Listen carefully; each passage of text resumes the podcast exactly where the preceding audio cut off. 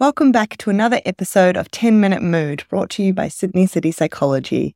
This episode features our psychologist Alan talking about performance psychology. The episode is filled with an exploration of how some of the world's elite athletes use performance psychology, as well as some tips for how you can use performance psychology in your game.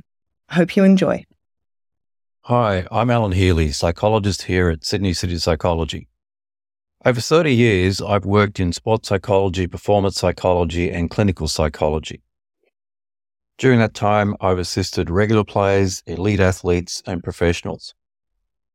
Now, as the Australian summer of professional tennis and cricket comes to completion and the football season commences, consider the mental skills of the world's top players. How did they get to be mentally tough? Why do some players seem to have the right stuff and others don't? Well, if you follow the players closely during interview, read magazine articles and book chapters, you will see the occasional hint regarding their well trained mental skills. Many of them work with performance psychologists, but few of them refer to this in public. So let's listen to the thought processes of some of the world's best players. We're going to look at Rafael Nadal, one of the best tennis players of all time, Jordan Spieth, one of the best golfers of all time, and pro tennis player Milos Raonic. Firstly, consider the pre-match preparation of Rafael Nadal. In his book titled Rafa, My Story, he describes his pre-game ritual which helps to move him into his own personal zone.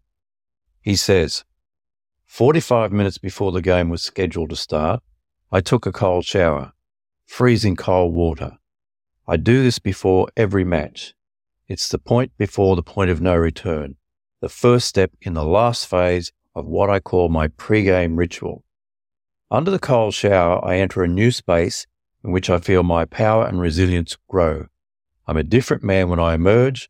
I'm activated. I'm in the flow, as sports psychologists describe, is a state of alert concentration which the body moves by pure instinct, like a fish in a current. Nothing else exists but the battle ahead. Notice the reference to flow and sports psychologist. Rafael obviously works on his mental skills with professionals. Secondly, consider Jordan Spieth's competition preparation when he was interviewed on television immediately after winning the Australian Open Golf in Sydney on the 20th of November 2016. The interviewer commented that Jordan had now won the tournament twice and also finished second. Jordan replied to the camera, Yeah, I love it here. We love coming back here, changing golf courses, different tournament venues. Very different golf course, but we embraced the challenge. We got in kind of early. We were out at the course here Sunday before, a week ago, really trying to learn what we can about a new place. Now, as a psychologist, I know that Jordan has just described the actions of desensitization and familiarization with a new course. Finally, consider how pro tennis player Milos Raonic dealt with the enormity of his opponent's reputation when he defeated Roger Federer in a semi-final at the 2016 Wimbledon Tennis Championships. In a subsequent press conference, Milos said, My attitude kept me in the match, and I think that's what made the biggest difference. I was quite vocal but I was always positive and I was always looking for a solution. Two years ago, I bottled up all the difficulties I had on court and never got it out. Today, I found a way to keep plugging away, keep myself in the match, and then sort of turn it around. I was quite more vocal and a lot more positive on court. He said, You're playing who Roger is today, not who he's been for the past few years. So I try to focus on that and what you need to do and try not to spend too much time and attention thinking about him because, especially for myself, I got to always worry about myself first. This is the style of thinking that should be utilized by those who have to play an opponent with a big reputation or a higher ranking. For example, think about Australia versus Argentina in the recent World Cup. The entire team seemed to be completely hypnotized by the presence of the world famous Lionel Messi. The next thing we're going to do is look at the opposite to mental toughness. This was found when top level bowlers in English cricket were interviewed by psychologists. They were asked about what happens in their minds when they choke, get nervous, or tighten up. The results were very personal and included thoughts such as the following It's happening again. I really panicked then. It felt like the ball was stuck in my hand, and I was telling myself when to let go of the ball. And of course, you can't do that. It's too late. Another player said, I was totally aware of my embarrassment. I couldn't concentrate. My mind was full of panic and confusion. And another player said, I looked like I didn't have any coordination and I hate people thinking I'm not coordinated. I am very self conscious. I like to look good and do everything well. I like things to go right. I want to impress people, and it's all to do with the level of importance that you attach to people. All of these players could have benefited from performance psychology. Performance psychology has now superseded sports psychology and includes the latest research in cognitive behavior therapy, skill acquisition, and other more specialized applications in psychology. So now we ask, how can you learn to improve your game? Well, there are several mental skills that have now been defined and developed into learnable techniques and processes. Let's talk about the essential four mental skills of motivation, concentration, confidence, and control. Firstly, let's talk about motivation. Powerful research and understanding in cognitive behavior therapy shows us that motivation is best conceptualized as the process of working for a reward.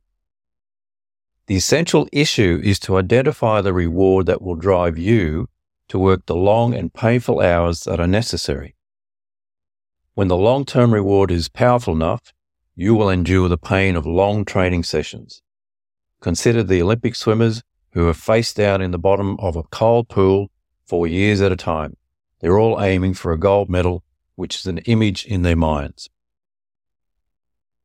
Secondly, concentration. Now regarded as the contents of your attention at any one point in time.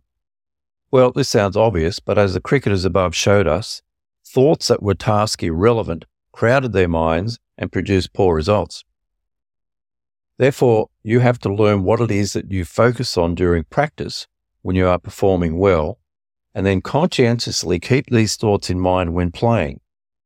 With practice, this mindset will become automatic and you will not need to consciously attend to swing thoughts and movement instructions.